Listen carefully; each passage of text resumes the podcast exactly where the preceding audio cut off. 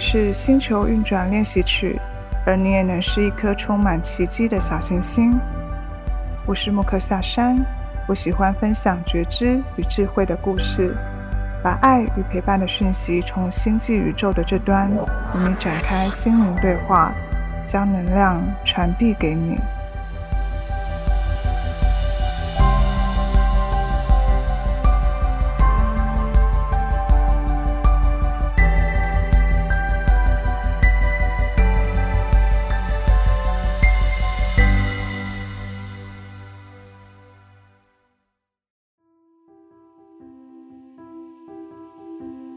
嗨，亲爱的小行星，欢迎回到星球运转练习曲。我是莫克夏山。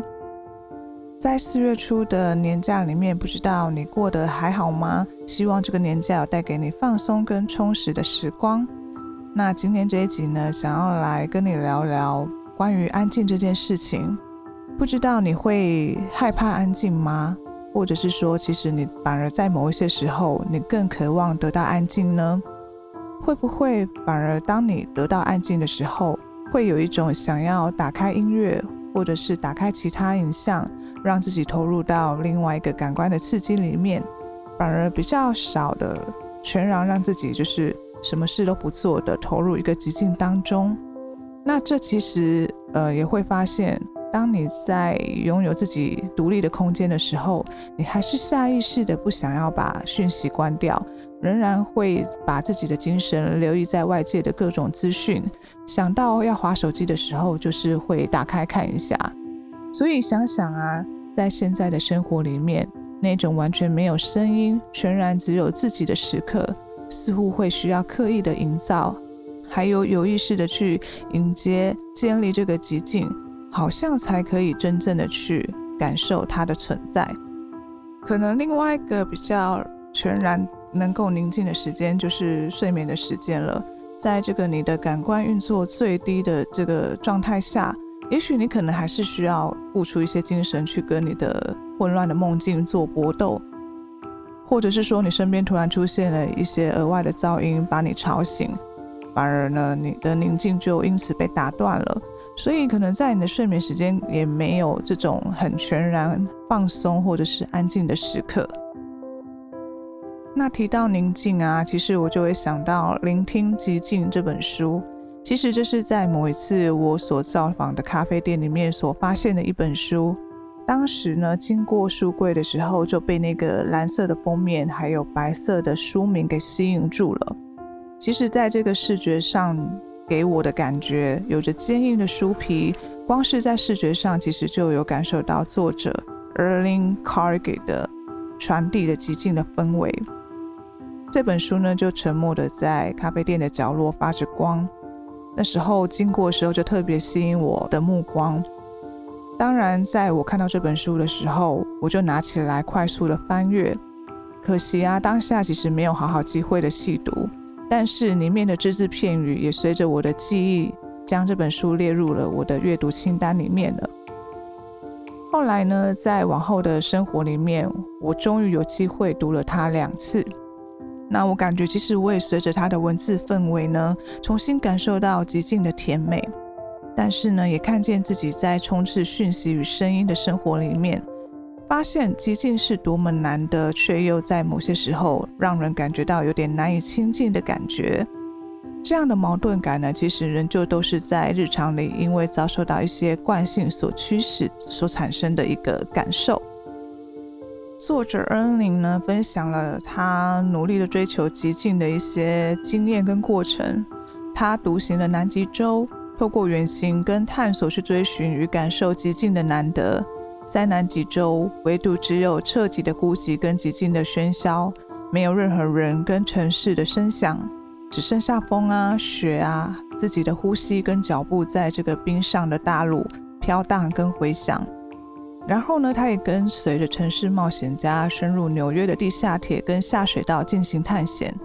也看见了一座城市的噪音无所不在的必然，而每个角落都为了生活持续的全天候的运作，更因此感受到了极尽的奢侈。有时候啊，我们会害怕面对极尽，不太知道如何跟极尽对话。那尤其是当我们的精神跟心力都全然在关注自己生活中所存在的各种人生阶段的任务的时候，保持忙碌会给我们一种我们好像有保持生产力的假象。那在没有试着让自己保持忙碌的话，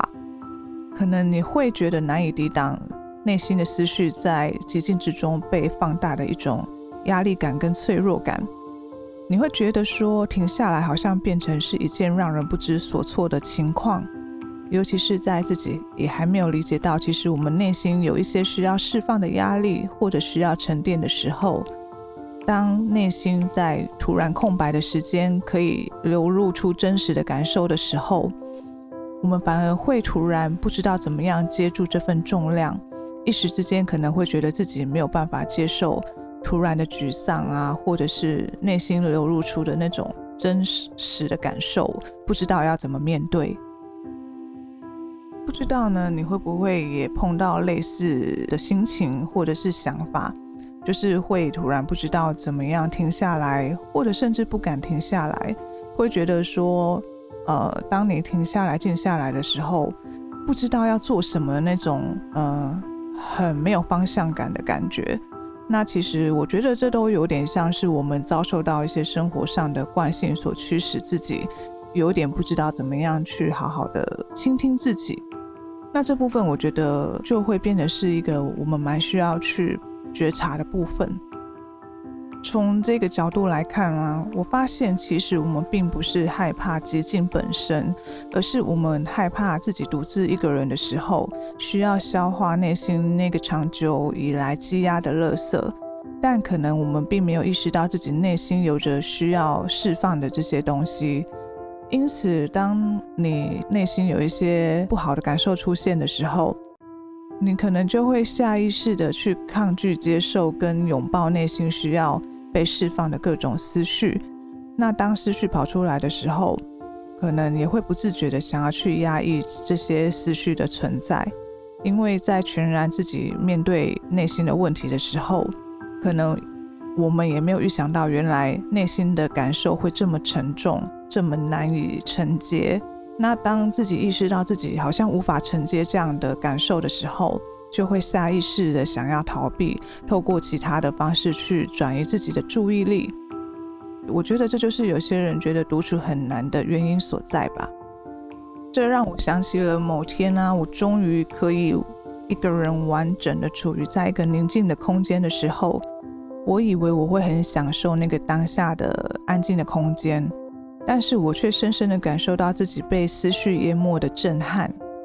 我开始理解，原来我也不是那么懂得享受寂静的。原来我在那个时候，其实给自己太少时间去消化生活中的各种思绪跟压力。所以，当安静瞬间涌上的时候，我反而不知道怎么样去面对我所意识到那个内心当中排山倒海等着倾泻的心声。所以呢，即便我是一个非常怕吵的人，在面对全然的寂静的时候，当真正只剩下自己的时候，当我感受到内心开始喧嚣的时候，依然会有刚才提到的不知所措的反应。回想起来，我觉得这就是惯性所带来的情况跟行为反应，因为我们太习惯于保持移动，那也太习惯关注外在信息的动向，太习惯无意识的忙碌。那就是没有跟自己好好的静下来对话过，没有意识到其实我们内在啊也需要空间好好的呼吸，需要做一些清空，做一些断舍离，但是我们又会害怕去面对这个需要清空的过程，于是就会有一些抗拒，因为可能我们会觉得自己没有办法去解决那个内心的感受，甚至可能因为它是不好的经验，所以就不想要再重复的面对。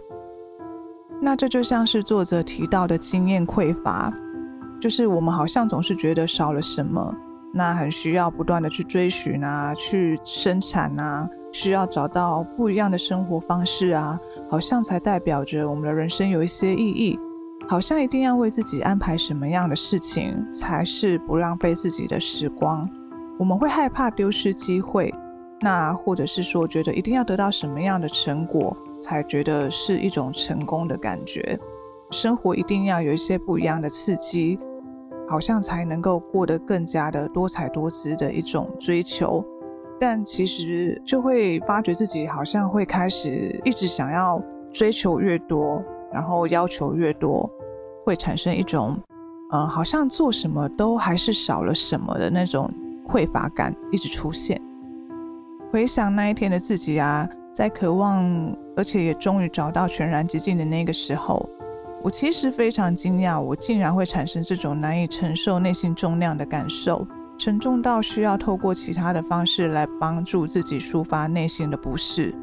那在与寂静的对话过程里面，原来我依然有一些害怕面对脆弱的时候。原来我们是那么难以抵挡脑袋的生存机制，拼命要我们透过一些行为来转移注意力，或者是来安抚自己的不安。所以在回想那个时刻啊。发现我内心有一股被我忽略的压力跟焦虑在心中等着被消化，但我专注于我需要完成的事情，于是我没有意识到，原来我已经不自觉地抗拒这个焦虑存在的事实了。不过这次经验啊，其实也让我理解了自己的某一些面向，我也正在学习跟寂静交谈相处，这也是一个重新认识跟重新靠近自己的过程。那我也因此才有了一份理解，就是难的不是面对极境，而是我们没有觉察到自己，其实在面对生活的各种事物所积累的苦痛，其实都一直在你的内心的某个角落等着被拥抱、被抚平。那这显示着我们反而更需要固定的腾出一个属于自己的寂静时间，好好的倾听自己内心的感受。而不再只是害怕跟抗拒停下来而已。当我们慢慢的习惯固定的时间陪伴自己，慢慢的与自己处之泰然的时候，我想我们是可以开心享受属于自己的极境的，甚至可以主动创造自己的理想极境时光。单纯好好做一件小事，好好的呼吸，好好的喝一杯水，好好的走路，这都是寂静旅程的开始。这会让自己感受到自己正活着，正真正有意识地做着一件事情，而且是跟自己有关的事情，正好好的跟自己陪伴着。那你有曾经感受到真正带给你宁静的时刻有哪些吗？那对我来说啊，真正带给我宁静感的是在我深夜可以看着星空的时候。那每一次看着星空啊，其实就会感受到宇宙的浩瀚，也感受到自己的渺小，而且你会觉得哇，在我们的星球之外，还有其他正在奋力燃烧的宇宙，那些发着光的星星传递着不灭的力量，其实会觉得内心也开始感受到那种力量的传递。那这就像是作者在书中的分享，其实星空反映着宇宙的辽阔，就像一面镜子一样。在外在的世界持续向外延伸的同时，我们的内心也正在感受这样的延伸的同时，正持续的向内延展。也就是说，除了外在的宇宙，我们内心其实也有一个宇宙的存在，等着我们去挖掘。我觉得这一个是很美很美的一个想法，而且也是一个很重要的想法。我们的内心就是一面镜子。就是一面看见自己的镜子。那我也很喜欢看海、听海。我喜欢伴随着海浪的声音去想象那浪上的泡沫洗涤我内心的舒畅感。我会觉得这样的聆听其实是很疗愈的宁静时光。也非常推荐，就是大家如果觉得心烦气躁的时候，可以去海边走走，听听海浪，是一件很幸福的事情。那另外一个让我特别联想到宁静感的呃享受的时光呢，我觉得就是我也很享受感官被放大的时候。那每一次看电影的时候啊，我最享受的时刻就是我听到电影中各种细微的声音在整个黑暗的空间里面回荡的时候。当这些细微的声音透过高音质的音箱传递出来，那些餐盘的碰撞声啊，走路的脚步声啊。开门关门的声音，纸张沙沙的声音，或者是纸笔写字的声音，